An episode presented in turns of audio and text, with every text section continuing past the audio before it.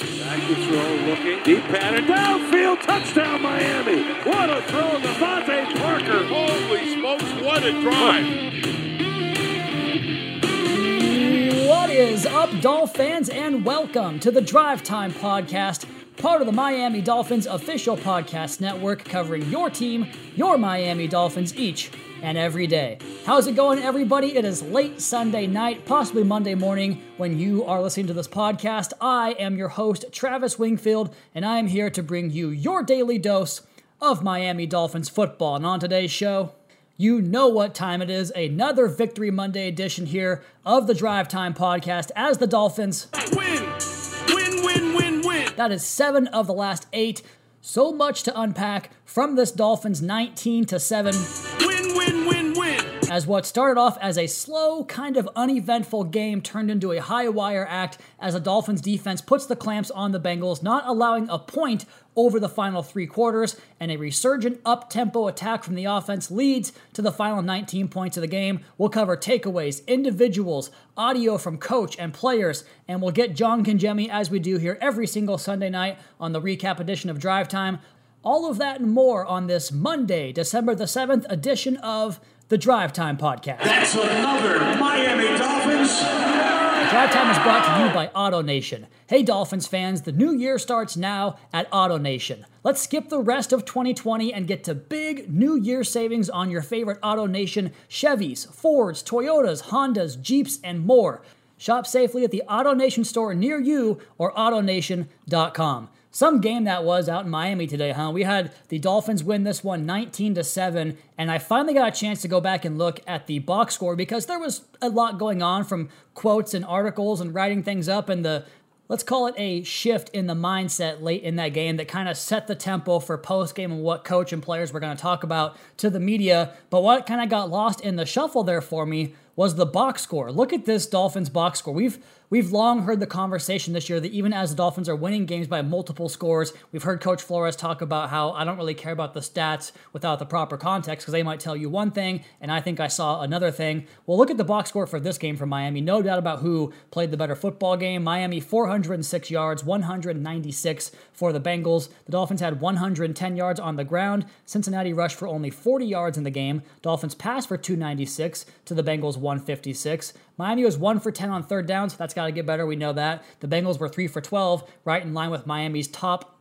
third down defense in the National Football League. Two takeaways for Miami, one for the Bengals on that late Myles Gaskin fumble. Six Dolphins sacks. The Bengals didn't have any. And the Dolphins eight penalties for 54 yards. We heard coach talk about that post game. That's not gonna that's not gonna do it for Coach Flores and the way he wants this operation run. The Bengals six penalties, 62 yards, and TOP goes to Miami, who had 32 minutes and 16 seconds of time of possession. A couple of the storylines I was keeping my my eye on, keeping a finger on the pulse of as we got closer and closer to kickoff was how the running back rotation worked, and it went how I thought it would. Myles Gaskin played the lion's share of the snaps. We did see some Patrick Laird out there at times in this game, and Chandler Cox as well. In the very early going, I don't know how many snaps he played, but I did see him on the field early. But it was mostly Myles Gaskin out there as he, Cox, who the fullback of course, and Laird were the only running backs available. Of course, I was.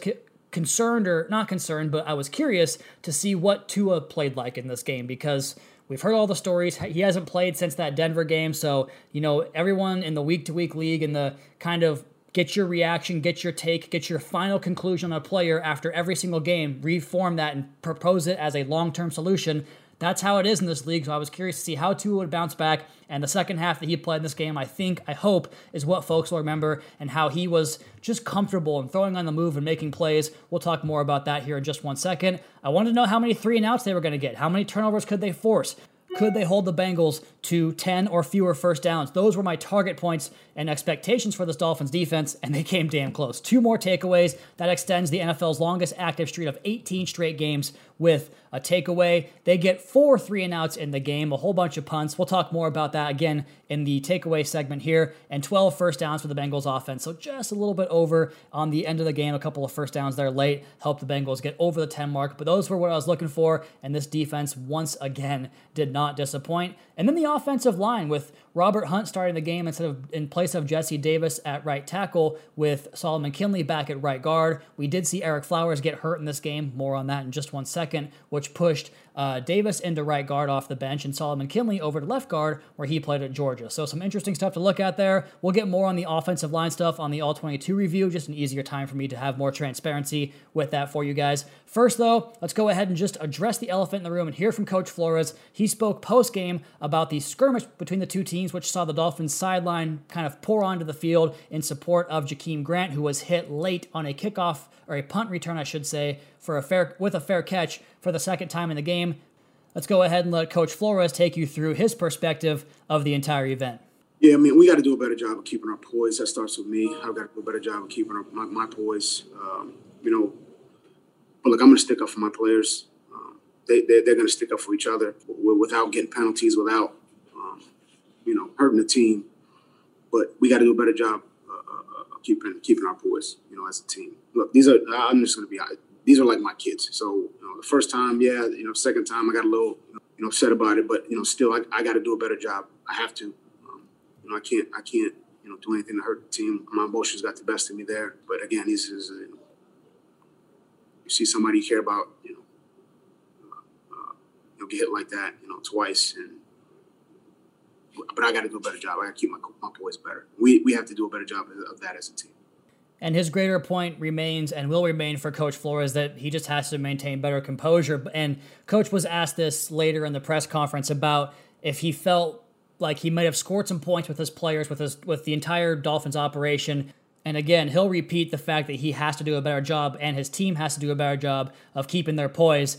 But the players talked about it afterwards, after the game, and they all came out in support of Coach Flores and, and talked about the same things Coach said, where if they're going to do something to one of our guys, like Jakeem, someone you care about, then you're going to have to react in a certain way. And that was kind of the general theme of the message afterwards. But also, the team, of course, has to keep their head on straight. Can't have those kind of mistakes play out, in, you know, in a, a football game that maybe is closer on the scoreboard. So We'll go ahead and leave that and bury that right there. You're not coming to the show to hear me talk about the drama. You want to hear me talk about the football game. And that's where we get into our very first takeaway here with the first takeaway the value of a cornerback that takes the football away paired with a pass rush that does what it does to close out football games. That's kind of a long winded first take here, but I couldn't find out a way to focus this thing on one singular area. So I had to bring both of them together because I think that they both go so perfectly in unison to what we talked about on Friday's top news piece the vision of this defense, what Coach Flores with Josh Boyer and that defensive staff, what they want this defense to look like to fit what they think they can do best schematically.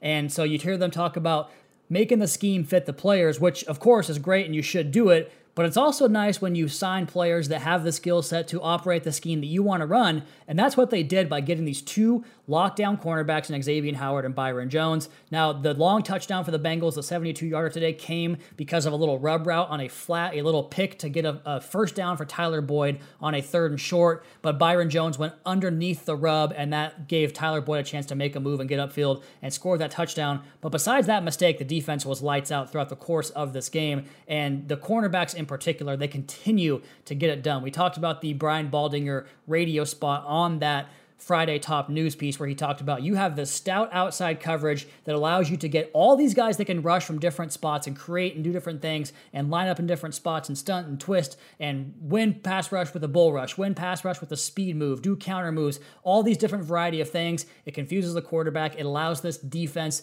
to crank up the pressure with the trust and and just security of knowing those cornerbacks on the outside, in addition to two safeties who should be mentioned in that group as well. Eric Rowe, Bobby McCain are both having fantastic seasons. The vision of the defense coming together, and as the second ranked scoring defense in the league, the top ranked third down defense in the league, 18 straight games of the takeaway, six sacks in this football game. You see the vision pairing up with the talent on the football field, and man, it sure has been fun to watch. But we go ahead and start here with Xavier Howard, who he catches it, and the press box just goes, "Yeah, it was X." But uh, who else would it be? It's it's weird. I, I don't know how to describe it. I think Shaq Lawson said it best when he said he has never seen anybody doing what Xavier Howard's doing right now. And with credit to Tre'Davious White over in Buffalo, Shaq Lawson has a certain thought about Xavier Howard. Best cornerback in the league. You know what I'm saying? Hands down. You get one every week, man. I, I ain't never witnessed nothing like that. I mean, I, I'm playing with good cornerback. Don't get me wrong. I played with a great quarterback last year. But see a guy to get a pick almost every week, it's incredible, man. It's incredible, man. And I'm, I'm glad I'm witness being with one of the the, the best corner in the league.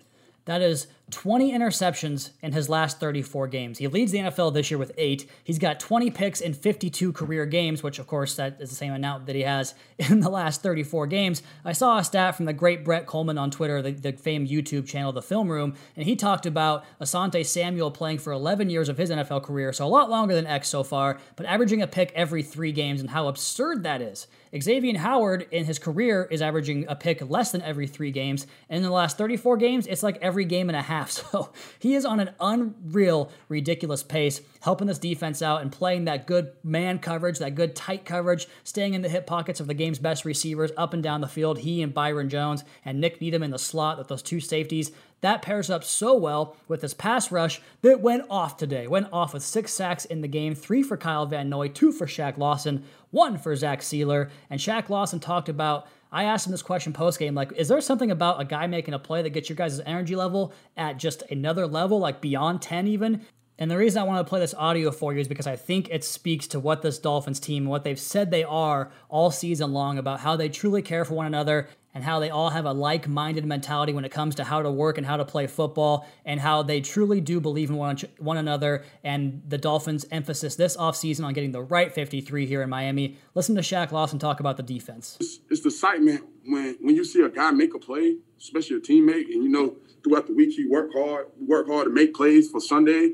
I mean, you just feed off that, and you want to go make a make next play, and then we just feed off each other, man. You know. Uh, people speaking off Cal, Altman, Christian. You know, Christian is the Christian is the reason why, like, I'm uh, get us going. Like his energy and juice. I know I'll be part of that too, but Christian, it's it's, it's, it's, it's been different since we be having him back than before he was missing. You know, the energy level is a lot different having that guy. I want to focus on that last part. There's a reason I played that Christian Wilkins part because this defense, we talk about Shaq Lawson, we talk about Kyle Van Noy, the five sacks between those two guys today. We talk about Emmanuel Ogbah, who damn near had his ninth sack, but they just overturned it, would have given Christian a touchdown pass. Talk about Xavier Howard, rightfully so, and all these other players on this defense. Christian Wilkins continues down in and down out, game in and game out, to get penetration, to get knockback, to be disruptive, both as a pass rusher and a run defender. And he does so much to create chances for other players, but it's not just that. We talk about the right 53, right? Well, you heard Shaq talk about it right there. Who is the guy on this team, the second year player that brings the juice and changes the complexion and the overall feeling in that locker room? It's Christian Wilkins, and he was the first draft pick of the Brian Flores and Chris Grier regime. The Brian Flores Chris Grier marriage here in Miami that right now is looking so good with the way this defense has come together. Christian Wilkins was the first part they brought in for that, and they talked about that extensively when he was drafted throughout the course of his rookie season into this year. You hear it every day in the press conferences. And in this game, the reason I wanted to really harp on Christian here, he was so it was the same Christian Wilkins performance you get a lot of the time that goes unnoticed. Just constant penetration, resetting the line of scrimmage on the inside, and creating big gaps and big lanes for pass rushers to blitz inside of him, for the guys on the outside to get those one on one chances. He does so much for this defense, and it's not just on the football field, it's in the personality. And I think you hear that right here in Christian's audio when somebody asked him about getting that touchdown taken off the board when he scooped up the Ogbah strip sack and they took it off the board after he dunked it over the goalpost and lost his mind on the same level that he would celebrate with his teammates, he got to be the one scoring this time. He loses his mind and has a great celebration, broke out all the dances. He's not too thrilled about the fact that they overturned it and called it an incomplete pass on the field. Here's Christian. Man, they some haters. That's all I got to say. I don't know who I got to talk to, but I'm a little upset I didn't did every dance in the book, every celebration. I was tired, all of that, and it didn't even count. Might even got took a fine, but hey, it was worth it. I had a little fun out there. Uh, too bad it just didn't count, um, but it is what it is. I'm glad we got the win.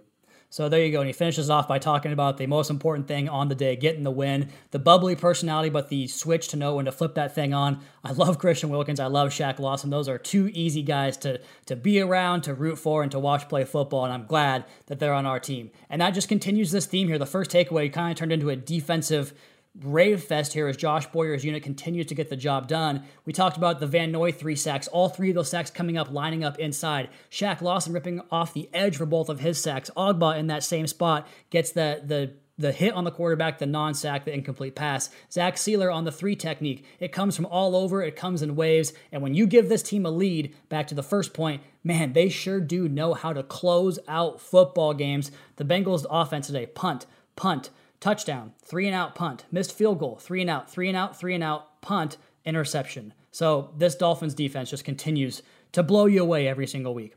Takeaway number two, calling the game to Tua Tagovailoa's strengths. I love the way Chan Gailey got back to some of those things in that second half. We're going to go ahead and hear from Coach Flores here about the tempo in the second half of the game, making the switch to go up tempo and how that can impact the defense and how you can also benefit your young quarterback and your offense. Yeah, I think Chan, Chan and the offensive staff, you know, made that adjustment. We uh, just wanted to pick up the pace a little bit,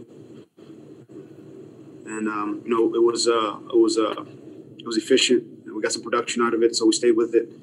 Uh, I think you know, again, that's that's hard to deal with defensively, um, so we were able to um, you know, make some good throws, make some good runs, uh, and execute and really keep the pressure on. And that's, that's that was the thought process at halftime, and we, we got it we got it accomplished. I gotta say, there's no one way to skin a cat. I never believe there's one blueprint in the National Football League, but I sure do like having my defensive minded coach helping the rookie quarterback because of things like that. The idea that he knows what's hard on his defense, so he wants to call things for his offense that puts the opposing defense in a bind. And I just love they the th- things they did with Tua in this game, getting him out on the move, getting him out on those boots, running some of that zone read. He got free for a run early in the game. He also had a couple of those quick twitch movements in the pocket that you grow and love with Tua Tagovailoa, or you come to grow and love about him, the way he can evade evade pressure and evade those free rushers, got himself active that way, pressed the line of scrimmage, and got outside and made throws behind the line of scrimmage as he broke through the initial pressure, the initial surge. Thought he got comfortable that way, had that deep shot to Jakeem Grant backed up on his old goalpost that was just falling right into the breadbasket there, almost ran under that thing and took it all the way for what would have been like a 91 yard touchdown drive. So you get him loosened up, you get him going, the deep shots, the running aspect of it, getting him out in space, plenty of those little pop passes to Jakeem Grant to take advantage of, you know, maybe they don't follow your motion or shift with you on the defensive side of the football. I think Jakeem had two of those 20 yard or within the 20 yard range pop passes in this game, giving Lynn Bowden some carries out of the backfield in that RPO, mixing things up and keeping the, the Bengals defense off balance with plenty of action where Tua does pull that thing and chuck it into that little hook zone behind the linebackers. You influence them that way. And those two things go off each other so well with the RPO game and the way you open up the running game as Myles Gaskin hits it up for 90 yards in this game. Both those things can work off each other finding that balance and finding that rhythm and completing those six yard RPOs to help keep those linebackers a little bit concerned about their first false step forward or their, their first false step backward. If Tua can read that, make the decision, it's going to be a lot di- more difficult to defend this Dolphins offense when they get both those things working in sync. I like the way they went empty and spread things out and create those big pockets and big windows for Tua to make a quick decision, catch, rock, throw. Your pass protection at that point basically is invalid because the ball's out before the defensive line even has a chance to get there. So spread things out, create a line of vision for Tua, get the ball out of his hands, got him in that rhythm. I just love the way they called this game for him in the second half, giving multiple options the football spreading things out and going to the up tempo look to start the third quarter. Here's Tua talking about the stress the up tempo offense can put on the opposing defense. I think when you're on the ball and you're going fast, it confuses the defense because they need to get lined up. They can't get their right call in at times. Then when you have guys motioning, it it confuses up their call if they have a blitz on or what coverage they're going to run. So you know, I, I think the the up tempo things that we did in the second half really helped us to to get the ball rolling and they did get that ball rolling for a career high 296 passing yards there for Tagovailoa. I think an area of improvement for this week to look at is red zone opportunities. They had some down there close near the goal line. Just couldn't quite finish off a few of those drives, but otherwise, I thought the game was a really good one for Tua. That play where he broke contain and found Myles Gaskin for 35 yards was just vintage Tua, getting off the spot, making a play outside the pocket. He almost did the exact same thing in that Chargers game with the Jakeem Grant peel back throw where he got out of pressure, threw it up the field, and just was out of reach of Tua. This time he finds Gaskin with a floater for 35 yards and a big gain. And that's right before the touchdown pass where he finds Mike Gesicki with just perfectly leveraged throw where Gesicki has the open back shoulder underneath defender, big target, put it up high and away. Gesicki locates it, pulls it in. That's what he does. Tua gave him the chance there. Just love the way he's able to do that. The way they are aggressive out of the out of the, the break at halftime. I talked about that. Gets him in this motion where he goes seven for ten with 110 yards and a touchdown on the next two drives. Quick 10 points to really change the feel of that football game to make it 16 and 7. And I talked a little bit about Lynn Bowden there. I liked what I saw from Lynn Bowden. I think there's some, something there with some more work as we go along here. Chan Gailey spoke about spoke about his skill set kind of integrating with the offense back when he first got here. Not that it was a lack of talent, but a lack of just being here and having those repetitions in practice. Him getting more work is a positive sign for another possible option in the skill spots, getting the football in the game. And Jakeem Grant on those pop passes again, loved his activity and involvement in this game. So, offense, good job in that second half. Third takeaway, we'll go quickly here through these. The injuries and the way this team responds to adversity. We lost at one point Eric Rowe, Landon Roberts, and Ereck Flowers in this game. And Rowe did return to the football game, so that was good to see. The story was not the same for Roberts and Flowers, and, and Flowers went off on a cart. So you hope the best for him. I felt sick to my stomach watching him get carted off. You could see how how upset he was about that fact. Playing good football here for his hometown team. Get well soon, Flowers. I hope I hope you're good, man. Hope everything's okay with Ereck Flowers.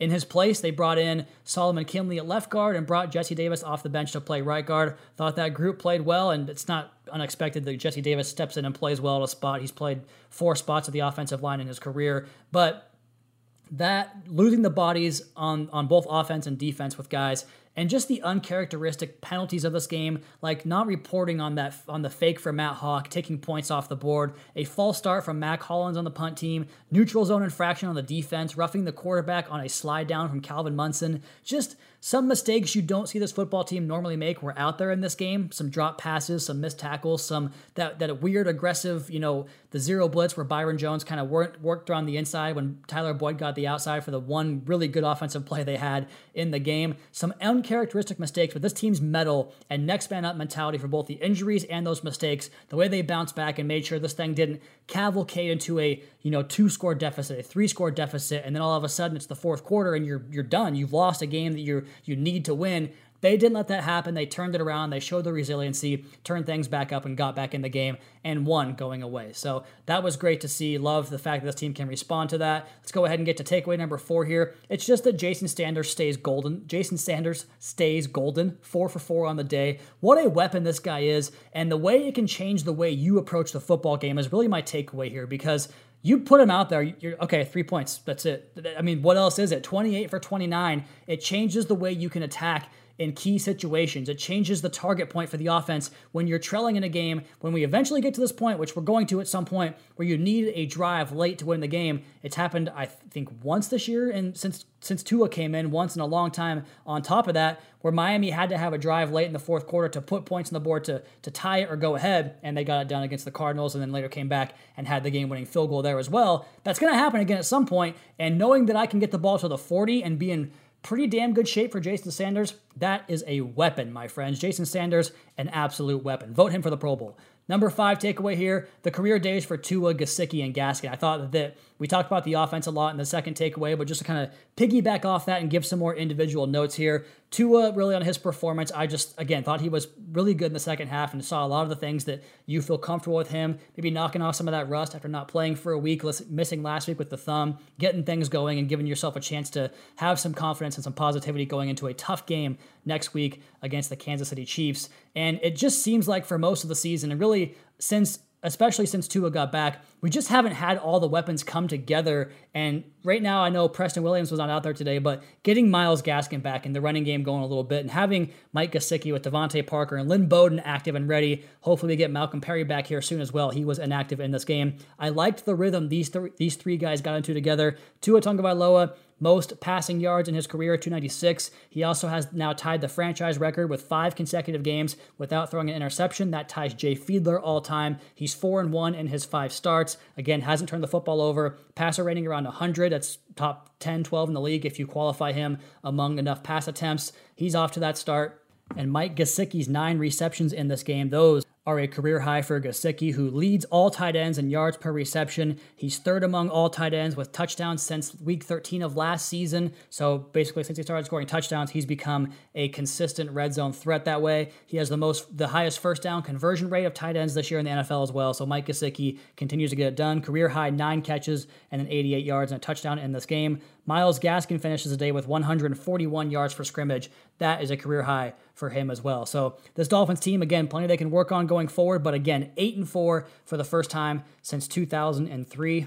just go ahead and rip through some of my individual notes here really quickly. I talked about Gaskin's balance to stay on his feet after the screen pass, after the pass to Jakeem Grant went incomplete deep from their own end zone. Uh, it was a second and 10. They threw a screen to Myles Gaskin, and he was four or five yards behind the line and got hit. And you, shot, you saw the balance and the lower body strength of, of Gaskin to stay on his feet to pick up 16 yards after what probably should have been a loss, and the Dolphins would go on to score that drive. So Big change in the game right there by Myles Gaskin staying on his feet and making a good play there. Receivers, we talked a little bit about Lynn Bowden. DeVante Parker draws two pass interference calls in the game early on to help get the offense going early. He also caught a pair of passes. One I thought was a really nice anticipation rip between he and Tagovailoa early in the game.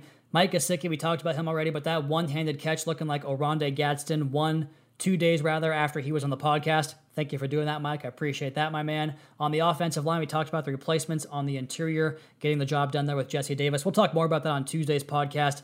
Defensive line wise, we talked about Christian Wilkins a bunch. He was all over my notes. Ogbah continues to win from multiple spots. Zach Sieler had the sack and continues to do what he does all season long. This defensive line just playing really good football in conjunction with the linebacker core. Van Noy, three sacks in the game. Calvin Munson, I thought, had some good plays outside of the one penalty we talked about in this game. Landon Roberts had some good pursuit early on before he left the game with an injury.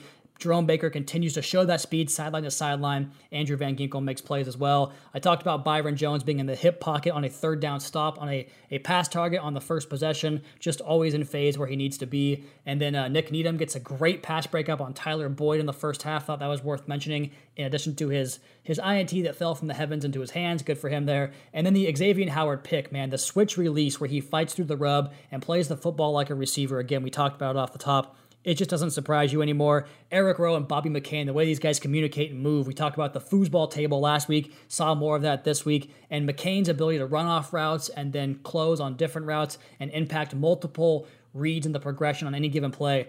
Gosh, it's fun to watch. I love this secondary so much, and they played another great football game. Another game allowing just seven points, allowed 10 points in the last two games combined. So just dominant, dominant defense for your Miami Dolphins. Let's go ahead and turn this thing over now to John Congemi and get to his three takeaways for Dolphins 19, Bengals 7. And joining me now on the podcast, as he do, does weekly here on the Sunday edition of Drive Time, is John Congemi. He is the co-host of the Audible podcast. John, how you doing tonight? I'm doing great. Uh, nice win at home for the Miami Dolphins. So it, it sets uh, it sets this football team up for a strong finish, and hopefully they'll be able to win enough down that stretch to to enter the playoffs. So it's uh it's a good conversation to have, and I'm looking forward to see what the last couple of games and in this last month have in store for us. First time at eight and four since 2003. That was the year the Dolphins beat the Cowboys and Thanksgiving, and then things kind of went awry from that point forward. But um, you know, John, usually you and I have these these moments in the press box where you're going down for TV in the fourth quarter and you leave, and the game's pretty much in hand. That wasn't the case in this one, although it kind of started to feel that way as the Dolphins' defense got hotter and hotter. I have to imagine your first takeaway, if I'm wrong, correct me, but I have to imagine your first takeaway goes somewhere towards that Dolphins defense. It does, and it was really the tale of two halves. You know, um, when I got up at, at, the beginning of the fourth quarter, I kind of missed the fisticuff, so I need to get filled in from you yeah. at some point this week on what exactly happened. But it really was a tale of two halves, both offensively and defensively. I think Cincinnati left some points out on the football field. They, they could have had, you know, two scores or at least ten points going to halftime. And I thought the Dolphins were very fortunate to be only trailing by a point going into halftime with the way they played. They were they were a little bit lethargic on both sides. They had too many penalties. Um, they weren't efficient in the red zone. Uh, just too many self-inflicted mistakes. And I don't think Tua had a particularly good half. But then you know you turn around, you come up after halftime, and all of a sudden the offense goes into this up tempo no huddle, uh, get Tua going and get him distributing the football. And they look like a completely different football team. And so does the defense. They go uh, with three consecutive three and outs. Uh, I think the Dolphins, uh, the total yardage in the third quarter was something like 181 to minus four. So it, it really was a different football team after the first 30 minutes. And I, it really turned the whole game around. The offense uh, came out and was explosive. The defense came out. They you know, stopped Cincinnati in their tracks, and they both complemented each other, and, and it was fun to watch for the last 30 minutes. You said minus four yards in the second half for the Bengals? second, maybe the third quarter. Okay. Uh, I think it was the third quarter uh, that they had maybe minus four yards to 181. Somebody uh, w- was telling me that on the way out of the stadium after we were done doing the Channel Four stuff, and I kind of jotted it down. But I, I, it, it was it was a total domination in that third quarter. Yeah, I was gonna say I believe it for the half because there were so many sacks and negative plays there towards the end. They just kept on pushing that offense back, and that's been one of my favorite things about watching this team this year. Is the NFL it seems is designed where a team has a 17 or 20 point lead, whatever the case might be, and the other team starts inching their way back. That just doesn't happen on this Dolphins team. They they close games as well as anybody in the league right now. John, what is your second takeaway from Dolphins 19, Bengals 7? I thought some of the star players shined.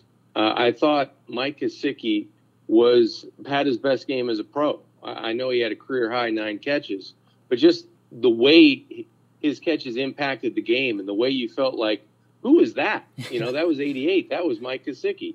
And, and, you know, the one touchdown was a, again, climb the ladder, rip it away from somebody. And I just thought he played really well. I thought Tua really played well in the second half. Obviously, Xavien Howard with, with another interception, making it eight on the season. Uh, Kyle Van Noy with the multiple sack game and the defense with six total uh, and holding, you know, uh, holding the Cincinnati offense. Just they were inept in the second half, and I just thought that defense rallied. But the, the star players came up and they shined when they needed to, and you know, guys, there's a lot of them on this football team, and a couple of them stepped up, and I thought they needed to. For, yeah. For, to get the win at least. Absolutely. You mentioned Mike Gesicki. That one-handed catch was it, it looked just like Oronde Gadsden back in 2002 against the Jets. And I actually spoke to Oronde on the Friday podcast, so I was very excited to have that those two things come together. He catches nine passes, like you mentioned, on 10 targets, so highly efficient, 88 yards on those 10 targets. That is some supreme production out of your tight end. John, he is number one in first down conversions in, in, terms of how many of his targets turn into first downs among tight ends. He's first in yards per reception among tight ends. And since week 13 of last season, when he caught his first career touchdown pass, he has the third most touchdown receptions among all tight ends. So Mike Gesicki, big, big time game here. John, your third takeaway is what? I think the Miami Dolphins need to play with more discipline.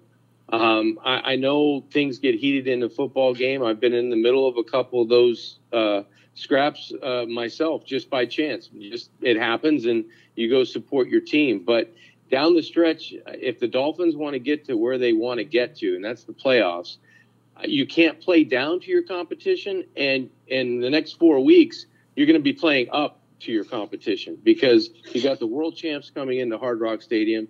You're not gonna you're not gonna be within three touchdowns of that Kansas City team if you play the way you did in the first half, and then you play with the discipline or lack thereof that you did in this football game. And the same goes for New England. Same goes for the for Vegas. Same goes for the Buffalo Bills on the road in Buffalo at the end of the season. You will not win those games. You will find a way to lose if you have eight penalties for you know 54 yards like they did today, or 10 penalties for over 100 yards, or if you're careless with the football, or if you uh, give that first push or that that retaliation push. It, it just won't happen. Those hidden yards will will beat you against good football teams, and just so happens that Cincinnati and the Jets are not good football teams, and they're able to get away with that. So I think Coach Flores, and it starts with him. You know, he has to get back to uh, you know focusing on that discipline. It, it coming from him, coming from the whole football team. You're not going to win against the teams you have left on the schedule if you beat yourself and you help the teams uh, beat the Miami Dolphins. So I think that has to be corrected very quickly. Yeah, you mentioned that you were excited for the opportunity to go into the stretch run at eight and four, and you know, you that's a good example right there. Like this team has a chance already to kind of test themselves against some of the better teams in the league, like a Kansas City. New England just put forty five nothing on the Chargers last I checked. I was I was pretty surprised yeah. by that that outcome. You mentioned the Chiefs. I mean, if if you don't play good, if you don't play your best game against the Chiefs, you're not going to have a chance. The Bills, obviously, a big AFC East rival, and the Raiders are a good team as well. They're down the stretch. John, look forward to it. We got two more of these together at home, and then two on the road. So four more, my friend, and let's go ahead and finish the season strong. Dolphins eight and four. John, thank you so much for your time tonight. You got it. Thanks, Travis. And there he goes, John Congemi of the Audible podcast. You guys can catch the Audible with him and Kim Bokamper, legendary Dolphins defensive lineman, here with the organization on the Audible podcast, on wherever you get your podcast from. That one, as well as the Fish Tank. Also, please be sure to subscribe to all three of the Dolphins podcast here on the Miami Dolphins Podcast Network. Go ahead and leave us all ratings and reviews. Give me a follow on Twitter. It's at Wingfield NFL. Follow the team at Miami Dolphins. And of course, MiamiDolphins.com, the Sunday spotlight, the game recap, as well as tomorrow's Inside the Numbers piece, all going to be live there for you guys in these coming days. But until next time, fins up.